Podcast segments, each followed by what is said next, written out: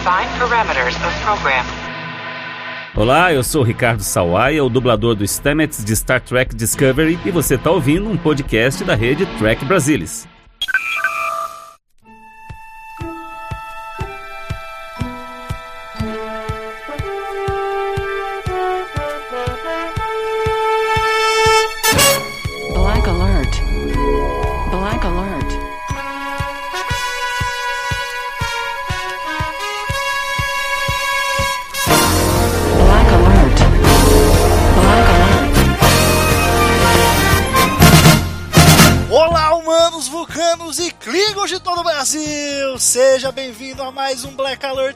O seu podcast de Jornada nas Estrelas. Aqui quem fala, como sempre, é Gustavo Gobi e aqui comigo, como sempre, Maína Maal. E aí, Maína, tudo bem?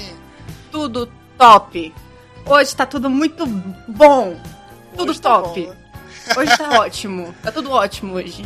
sensacional, né? E você aí que está ouvindo o Black Alert, né, no, no techbrasilis.org ou no seu aplicativo de podcast, saiba que estamos transmitindo a gravação desse Black Alert no Instagram do Tech Brasilis, certo? Então fique de olho aí, a gente fazendo novas lives, mostrando a gravação do Black Alert. Você pode acompanhar ao vivo na gravação, não precisa esperar sair o programa editado, né? Que loucura, tecnologia, Marina. Nós somos muito influencers, muito jovens, entendeu? Aqui, ó. Entendeu? Cho- chora, Pugliese, chora.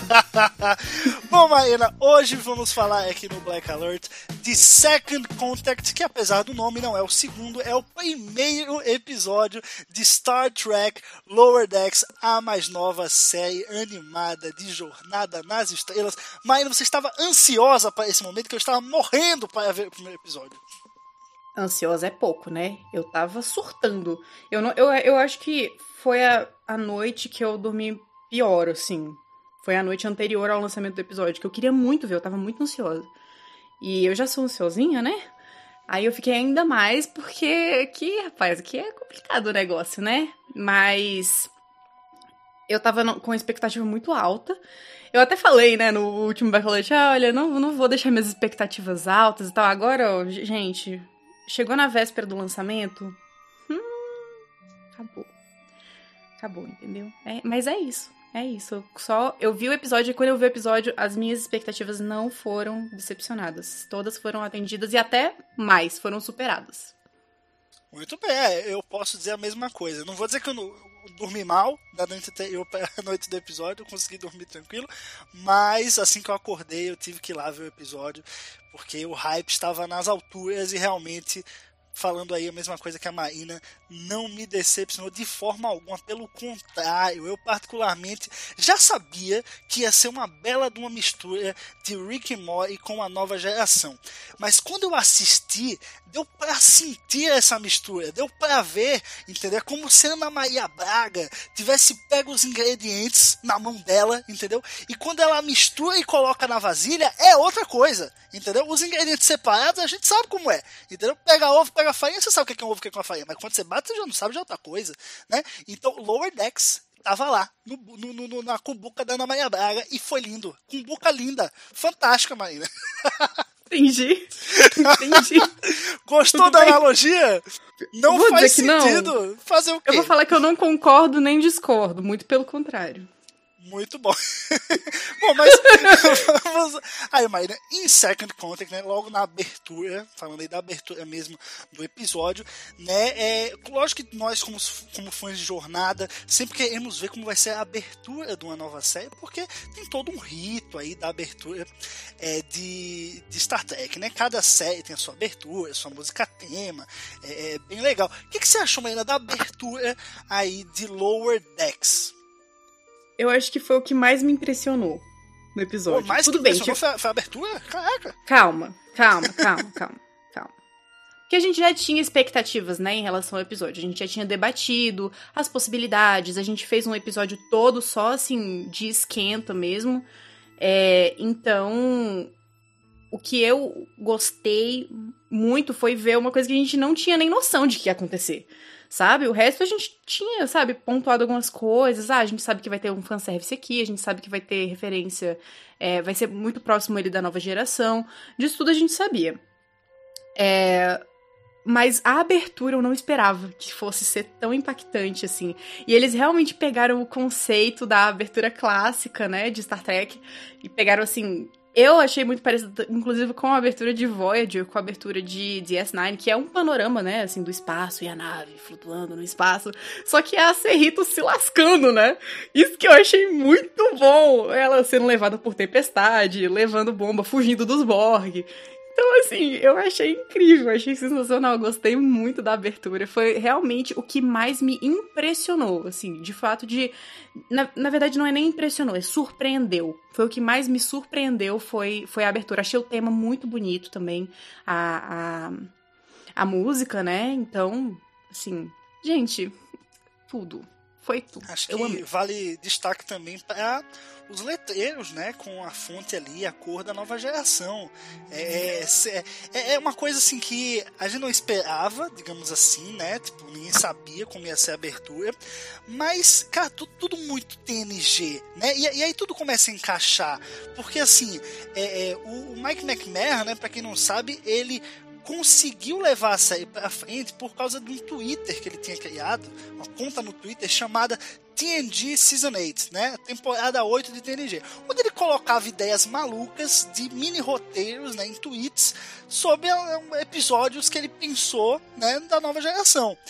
E, e aí depois, quando eu fui ver o Red Room, né, que rolou o Red Room também com o Will Wheaton, né, entrevistando o Mike McMahon, ele falou que quando ele, ele teve a primeira reunião assim com o Kurtzman, ele, ele nem, nem imaginava que que ia ganhar uma série de Star Trek, né? Mas ele foi chamado porque eles estavam fazendo reuniões para ter novas ideias de série, né? Então, como ele é um cara da animação, eles estavam querendo se aventurar nesse mundo, chamaram ele para ouvir. Ele sempre foi muito fã, chamaram ele para ouvir o que, que, ele tinha a dizer.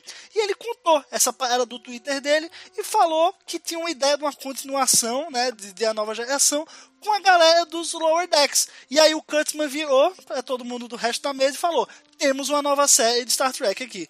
E foi isso. Então, assim, daí, né, dessa entrevista, dá pra tirar porque todo o tom da série, né? Lógico que é uma série própria, tem a sua história, tem o seu enredo, tem a sua pegada, mas, poxa, ela se passa meses depois de Nemesis é uma continuação da nova geração, de certa forma, sim.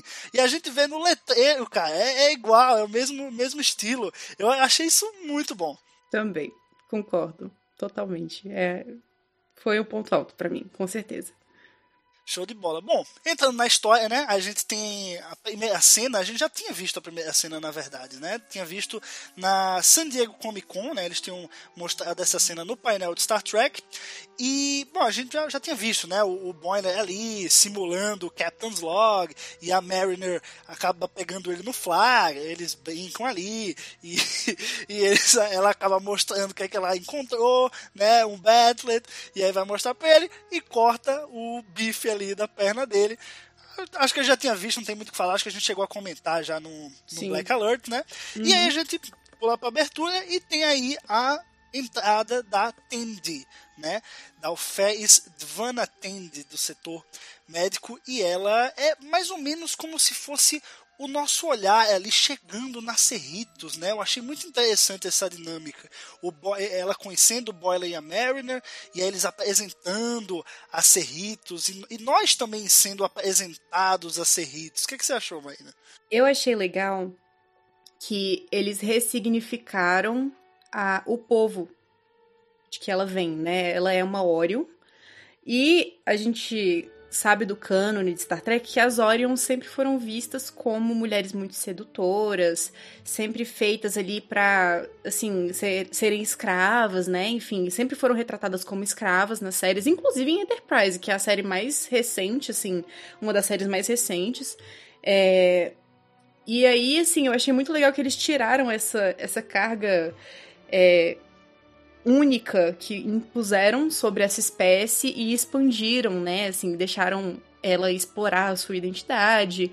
Ela tá ali sendo uma mulher da ciência, né? Eu achei isso muito interessante, essa dinâmica. Eu, como fã mais, mais recente de Star Trek, eu achei bem legal isso, eles terem mostrado esse lado dela.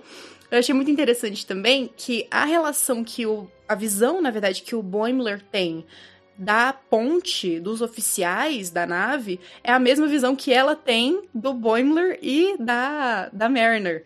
Então, é muito interessante que eles eles meio que são uma referência para ela. E eles não. De... Eu, acho, eu acho que pelo menos eles não vão deixar de ser essa referência, né? Ela parece estar sempre muito animada com tudo. É... E até com aquilo, aquele negócio que o Rutherford fala depois, e, e, ela fica animada. Como assim? A mulher não se interessou por isso? E, blá, blá, e ela é toda animadinha, assim. E eu achei o nome dela muito engraçado, porque a gente tem a pasta de dente Tandy aqui no Brasil, né? Nossa, mas você não fez essa piada. você não fez essa piada. Não foi uma piada, foi um comentário. piada ruim nesse programa Foi um comentário. Foi um comentário ai, só, ai. não foi uma piada, entendeu? Ó, mas ó, é... isso aí que você falou, eu entendi, tá? Eu entendi o que você falou. Bom, Nossa, aí agora aí você não pode reclamar de mim. Aí você não pode reclamar de mim, não. Mas, ó, falando dessa dinâmica deles, né? A gente já tem esse encontro entre os três personagens é, a gente começa a ter ali as primeiras sementinhas de quem é a Mariner. Né? Primeiro ela parece bêbada na primeira cena, ela já com todo o espírito transgressor e fazendo o que é proibido, e a gente fica meio, pô, já tem, já tem uma pegada diferente, né? E, as cenas bem corridas, como do, do, jeitão Rick and Morty ali, que a gente sabe como é. é. E depois ela tá lá e ela fala: Ah, esse pessoal da ponte ah, isso aí é só. Não tem nada, não tem glamour nenhum, não tem nada demais, pessoal da ponte. Eu mesmo não aspiro é, fazer subir né, nos rankings e, e, até porque ela já, já tava em outra nave e ela, e ela não era Alfés, ela tava no nível acima e ela foi rebaixada, né? E, e o Cerrito, a Cerritos é, é o castigo dela. Eu achei isso bem interessante. É, e a gente fica nessa, pô, ela é vivida, né? Ela não é, não é como se fosse, tipo assim, no primeiro momento, talvez que ela pudesse ser um meio pai, assim, do Boiler. Eles opostos, claro, mas é, eles meio que yin yang, assim, que é o que meio que são. Mas ela tem muito mais história que ele, muito mais conhecimento que ele, a gente chega até ver um pouco disso mais pra frente no, no episódio. É, mas ela, é, é a gente é introduzido, né? Tem esse primeiro gostinho dessa personalidade dela transgressor, e a gente e aquilo fica, né, no, no a gente fica se perguntando, por que, que ela é assim, né? De onde que veio isso? É, ela nasceu assim, rebelde mesmo? Né? O que, que tem por trás disso? Acho que todo mundo fica com, com a pulga atrás da orelha. Lógico que a gente vai chegar nesse ponto depois, mas aí a gente né, vai entendendo aos poucos é, esse background que eu achei muito bem, muito sutil, não vi chegando, né, a, a resolução dele, digamos assim, mas é, e, isso foi muito bem trabalhado, achei isso muito bem, bem posto. E aí eles vão explorando a nave, né, aos poucos. Então você tem ali o Rutherford, né, que eles meio que acham do nada. E aí, Rutherford, como é que você tá, né? E ele tá meio que tranquilo, ele tem um encontro, né, naquela noite, é, mas ele tá tranquilo, né, porque ele tá com uma programação de, se não me engano, é de vulcano, né, que tá, tá as emoções dele estão sendo reprimidas, e aí eles fazem uma coisa que muda a programação dele, e ele começa a ficar dramático. Eu achei sensacional, assim, uma coisa meio data, assim, sabe, que ele tem um chip de emoção ativado ou desativado. Eu achei o, o personagem dele, eu tava, eu achei que ia ser interessante, mas com essa dinâmica eu tô achando que vai ser ainda mais, mano. Com certeza, a gente descobre que aquele implante dele é muito recente. Então ele ainda tá se acostumando, né? Ele ainda não sabe direito como é que mexe. Enfim, ele tá acostumando a visão. Vou aqui chutar que ele adquiriu, né? Assim, a, a condição que, que causou isso. Sim, sim. Parece e... que ele é um aumentado, assim. Tipo, ele, ele quis. Exatamente. Né?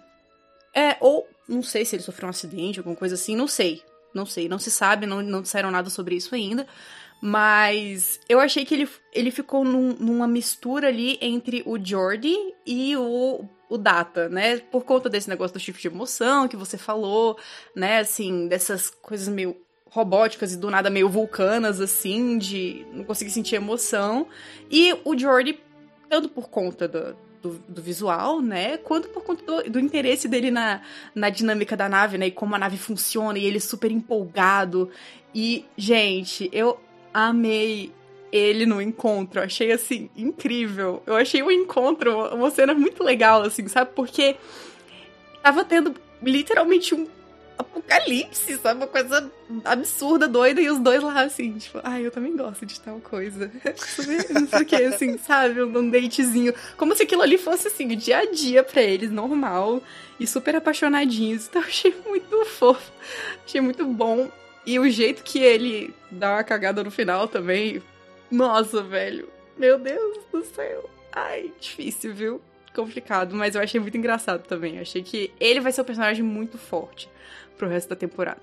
E é legal que enquanto isso acontecia, né, a gente tinha a missão dos cabeças, da galera da ponte, né? Que é fazer o segundo contato lá com uma nova raça. Você vê daí o, o, o, o primeiro oficial, né? O Ransom cumprimentando lá nova, nova espécie, falando, ah, não, vai, vai descer aqui no pessoal, assina aqui e aqui, sabe? Os protocolos, os tais protocolos, né? De segundo contato que a gente já havia mencionado, é, então eles realmente aconteceram, né? E aí você tem justamente a Mariner e o, o Boiler indo, né? Nessa missão de segundo contato contato. Claro, fazer coisas secundárias ali. Eles não estão na. Você vê que eles não estão no, no esquadrão ali, no pelotão do, do Ransom. Mais interessante que a, a, a, essa narrativa corre em paralelo com o grande problema do episódio, né? Com, digamos assim, o vilão da semana.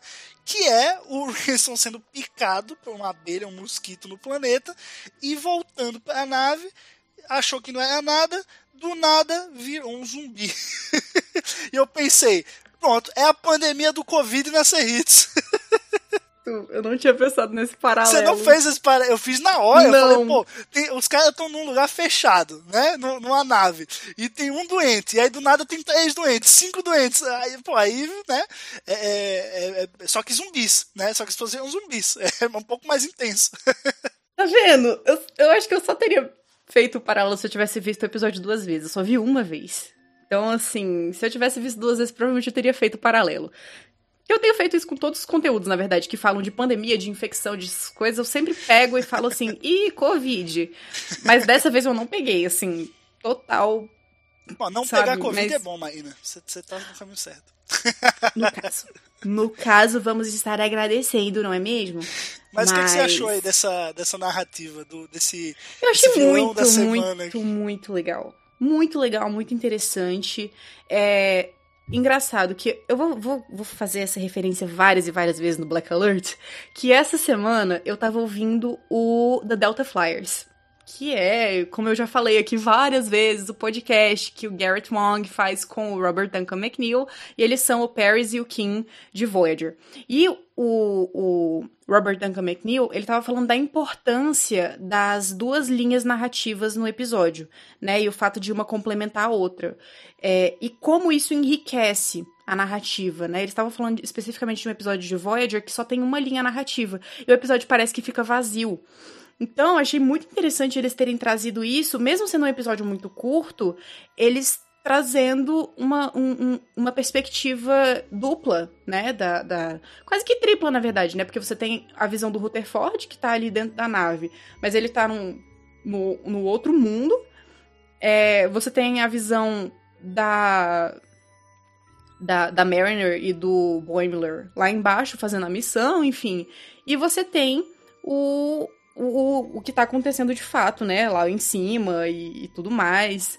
É, e eu achei muito legal essa dinâmica que eles conseguiram fazer, como eles conseguiram conectar as duas narrativas para chegar, inclusive, numa conclusão só.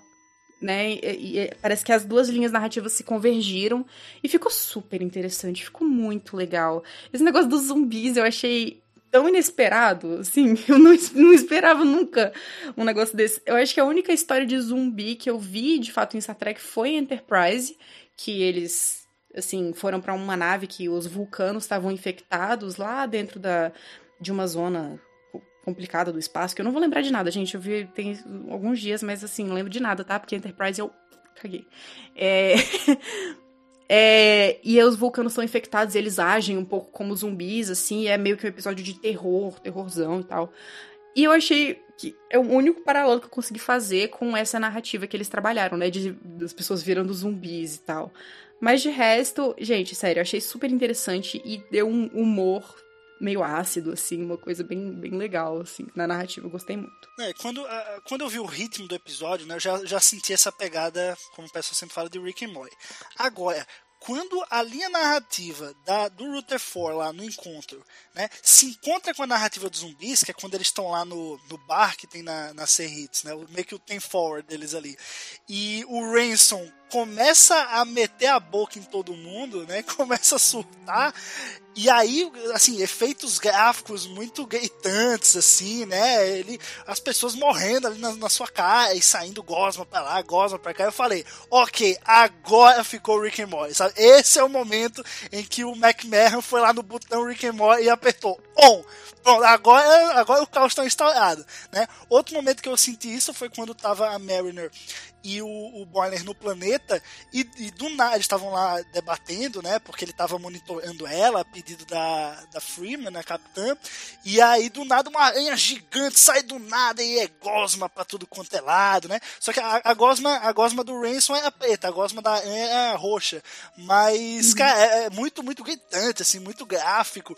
Eu falei, pô, é, é isso aí mesmo, acho que tem que, tem que ser assim mesmo. Se, se prometeu ser metade, é, a nova geração, metade Rick and Morty, tem que ter o, a coisa do Rick and Morty, que é essa coisa exagerada, né? E eu achei sim. muito legal. Foi, foi um momento que eu falei, pô, né? Aí tá a novidade, né? Porque a nova geração a gente já conhece. Agora, essa, essa narrativa das animações atuais, animações adultas atuais, é, a gente não tinha jornada até aquele momento. Foi naquele momento que o Ransom ficou doidão, que eu falei, opa, aqui tá, chegou a novidade, sabe? Então, foi muito legal, muito legal. Uhum. E, e, o Rutherford e a Alfez lá, que é Trio, né? Eles vão para debaixo da mesa, mas continuam conversando, sabe? É muito engraçado também. Sim, como se nada tivesse acontecendo, assim, o pau quebrando atrás deles e eles lá, assim, ai, nossa, que lindo, né? Eu gosto muito disso também.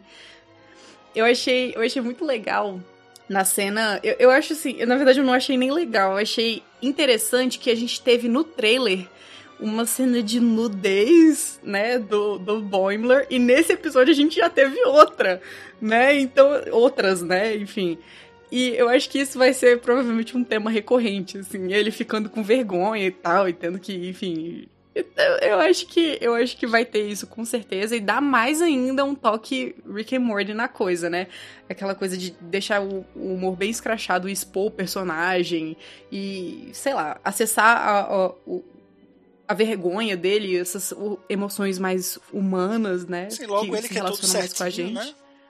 Exatamente, ele é todo certinho e acaba que ele que vira o brinquedinho, né, da aranha. a aranha fica mordendo ele. É, eu não sei se eu entendi aquilo. Porque a aranha parecia que queria atacar, entendeu? Aí do nada ela virou um bichinho e ela ficou mordendo ele até dormir, sabe? Ele sai chorando. achei aquilo muito bom. Muito bom, achei muito engraçado. Ah, eu gostei bastante. Ah, eu gostei muito como essa narrativa virou a solução do problema da semana, né? É, que justamente a gosma Sim. da aranha, né? É a cura para o negócio do mosquito. Então, o, o, que é normal, né? Você ter no mesmo planeta que você tem o problema da doença, você tem a cura dele também.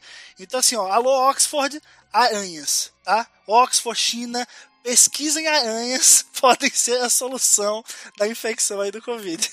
Assistam Lower Decks.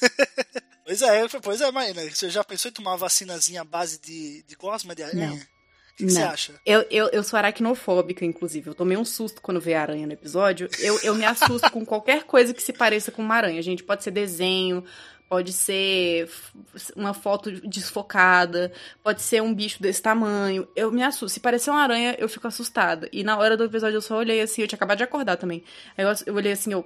Meu Deus. Tensa, né? Não, tá tudo bem. Tá tudo bem. É só uma aranha gigante. Tá tudo bem. Não é lá, é lá em Star Trek, não é aqui. Não é aqui, não é aqui. Aí eu até olhei assim pra ver se não tinha nada. E realmente não tinha nada na minha casa. Minha casa é protegida de Aranhas, no caso, ah, nunca mas, vi. Mas se tiver uma vacinazinha aí à base de é, gosma, de, é, você não vai tomar? Amigo, se for a vacina. Eu não, eu não vendo a aranha. Eu não vendo a aranha, tá ótimo. Se não tiver ah, aranha vai no ver, só vai ver o tubinho tá lá, ótimo. Né? Então, não, pode me dar o que for, assim, pode me dar baba de, de morcego, pode me dar o que for, assim, é, triturado, é, como é que chama? Os bichos, gaf, gafanhoto triturado, pode me dar qualquer coisa. Se falar que cura Covid, que é vacina para Covid, eu tô tomando, entendeu? Porque eu só quero retomar a minha vida. É só isso que eu quero. Muito bom. Mas ó, no, no episódio, né, a gente, como eu falei, a gente tem a convergência aí das narrativas. É, e claro, eu acho que ainda, ainda, tem uma quarta narrativa aí, né? Que eu não acho que ser uma narrativa, é mais uma sementinha que é plantada. Que é a questão, né, que a gente tinha falado aqui da Mariner né, a personalidade dela, de onde isso vem, e daí a gente vê no episódio que a mãe dela é a capitã, né? A capitã Freeman é a mãe da Mariner, coisa que você não pode dizer que ah, eu já sabia, porque elas usam um sobrenome diferente, né? O máximo que você podia inferir é que ah, pô, as duas são negras, então talvez elas sejam parentes, mas pô, que é um absurdo, né? Só porque tem duas pessoas negras numa série, quer dizer que elas são parentes, não tem nada a ver. Então, né, o universo não é tão pequeno assim. Mas nesse caso, elas realmente são. E, e aí o, o, pai da Mariner né, é um almirante. Então você vê aí que ela estava com o pai, servindo com o pai, num posto acima, e ela foi rebaixada para ser Ritos, para servir a mãe. E é por isso que a gente entende que ela não vê essas coisas todas nas autoridades, nos capitães, né, no, nos almirantes, porque é o pai e a mãe dela, sabe? Não tem esse brilho, esse encanto. Ela, ela convive com eles desde que nasceu, né? E talvez até tenha nascido num ambiente muito quadrado e, e, que ela tem que seguir muitas coisas na linha. A gente sabe, quando o filho é, é criado muito na linha, ele uma hora despiroca entendeu? E é o caso típico da Nai, né? Ela foi criada para ser certinha e não quis ser, não quis seguir os passos ali dos pais. E aí falou: ah, é pra eu ficar servindo aí na força. Beleza, mas vou servir do meu jeito, né? Vou, vou, vou malopar aqui, vamos ficar bebo na nave, tô nem aí. e eu gostei muito disso. Eu gostei muito porque isso promete dinâmicas muito legais dentro da nave. Com certeza. É... Eu acho que tem uma coisa muito importante. É, eu acho que não é só o fato de os pais dela serem é, altos, terem rankings altos né, na, na, na federação e, e, dentro da frota, que faz com que ela tenha desdém pela, pelos, pelos cargos de comando. Eu acho que deve ter tido em algum momento alguma briga muito grande em relação às expectativas dela. Porque, gente, por exemplo, eu é, admiro muito meus pais. Meus pais são pessoas maravilhosas que eu admiro muito, muito, muito, que é, eu almejo muito ser uma pessoa, pelo menos assim, metade da pessoa que minha mãe é, por exemplo. E minha mãe me inspira. E eu acho que se eu estivesse no lugar de, da Mariner, provavelmente me sentiria inspirada também. Eu acho que deve ter acontecido alguma coisa no meio do caminho que causou esse, esse desvio no percurso, entendeu? Que ela deixou de, de admirar a mãe e querer ocupar o mesmo espaço que a mãe ocupa, o, o pai, enfim, para acabar se voltando para outra outro lado. Deve ter tido uma briga, alguma discussão, alguma coisa assim. Eu imagino que, que isso aconteça.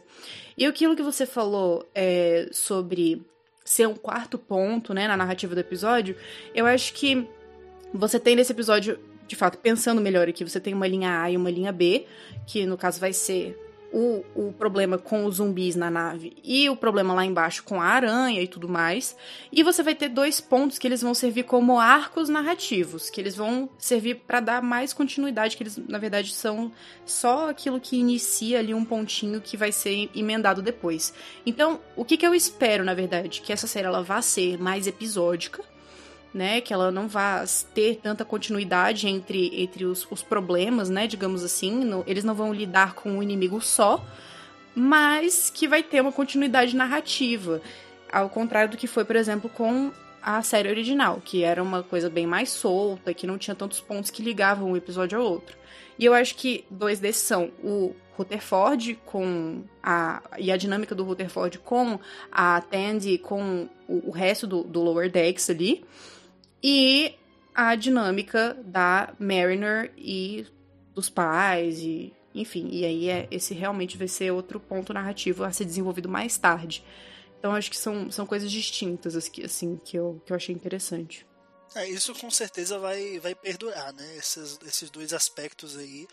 É, lógico que é uma série episódica, né? Você tem ali, como eu falei, meio que o vilão da semana, o problema da semana, mas você cria pontos ali, você abre né, janelas para que você possa explorar melhor em futuros episódios. A gente, a gente, sabendo que a temporada tem 10 episódios, né? é, a gente espera que eles voltem a esses pontos, a gente entender porque que a Mariner em algum momento, né, caiu para Alferes e a Cerritos viu a punição dela, né, a dinâmica dela com a mãe, a gente não vê ela se encontrarem, né? A mãe dela pede apenas que o Boiler fique de olho nela e que a gente sabe que não adianta muito, né? Que o Boiler acabou encobrindo ela, é, acho que corretamente, né? Foi, foi legal. É, mas é algo que vai perdurar assim. Agora vamos falar um pouco, Marina, das referências, porque tá, choveu referência. Essa série é uma chuva de referência, a cada pixel tem uma referência, inclusive a grande Lúcia Hatz fez um baita post lá no Tech Brasilis explicando né, cada uma das referências, cada minúcia, né, cada metro quadrado de, de, de episódio tá lá no post. Mas o que, que você mais gostou, Maína, de, de aí que só os fãs pegaram nesse episódio? Abertura. Vou reiterar o ponto da abertura, que para mim a abertura foi assim. A referência. E aquele finalzinho que a Mariner decide ser mentora do Boimler e que ela vai citando várias coisas e, e o Spock? Você já ouviu falar do Spock? E não sei o que, e ela vai vida. soltando várias Você sabia que ele voltou da vida?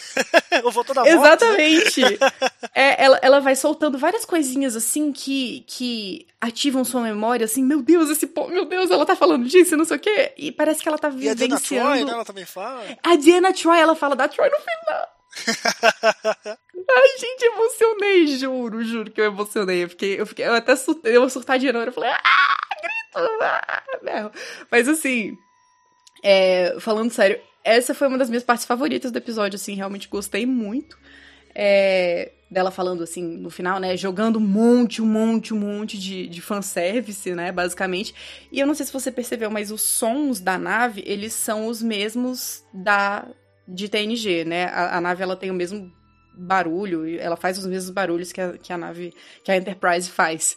E esse foi um, um, um detalhezinho que eu peguei também, que eu gostei muito. Ah, muito bom, né? As referências que até é, o, o Nespoli, né? O Ricardo Nespoli, do, do podcast da Barba do Reich, ele me mandou uma referência que, assim, é absurdo alguém conseguir pegar essa referência, mas ele pegou.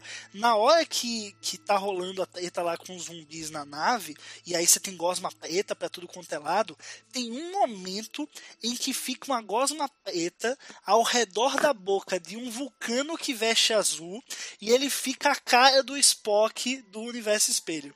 Então, assim, é, é uma referência, nossa, assim, minuciosa. Só pega Meu que pausa Deus. e olha frame a frame. Mas tava lá, Chocada. quando você olha o frame, você vê, é a cara do Spock do espelho, né? Então, a barbichinha, o, o, o cabelo, as orelhas de, de vulcano e de azul, é, a referência é clara, não tem como dizer que não é referência, mas, pô, é muito minucioso, é muito minucioso, é o pessoal que, que fez aí todo o desenho, a ambientação, esses easter eggs, tá muito de parabéns, porque essa série vai ser uma chuva disso, uma chuva disso.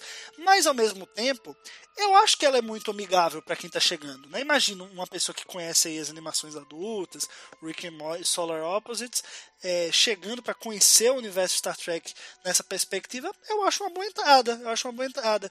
Tem ali as referências que só o fã vai pegar, mas pô, não tem nada na história que você precise ter visto alguma outra série para entender, tem não. Precisa ter visto outra série? É, não. Sim, não, no máximo o que, que é Lower Decks, né? Por que, que existe a divisão? É aquilo que tudo que a gente já explicou no nosso episódio de É, mas a esquenta, própria que eu acho série que. faz essa divisão, né? Eles são os Ruelas ali. é- Sim. ela- a própria Mariner Sim. fala, né? Que eles são o scrappy underdogs da, da nave. Então, eles falam sobre essa Exatamente. relação com a ponte. Então, não precisa nem explicar. Tá explicado no episódio, né? Ali Sim. nos 25 minutos É do episódio, tá tudo lá. Eu achei super independente e ao mesmo tempo super conectado também com o resto do canon. Muito bom. Marina, tem, tem mais algum acréscimo aí a fazer para este Black Alert? Eu só queria dizer que eu me identifiquei muito com a Mariner e eu vou falar dela como se fosse eu a partir de agora. Brincadeira, não vou fazer É, isso não, que é muito O difícil. nome já diz tudo, né? Mas eu me identifiquei muito com ela. O nome diz tudo. O nome diz tudo. Muito bom. Então, vamos ficando por aqui em mais um Black Alert, né? Você que está ouvindo o podcast no techbrasilis.org ou no seu app de podcasts favorito, você não se esquece de comentar no post, deixar sua opinião sobre o episódio lá techbrasilis.org, a gente continua o papo por lá. Vamos ficando por aqui. Até a próxima. Vida longa e próspera. Tchau, tchau.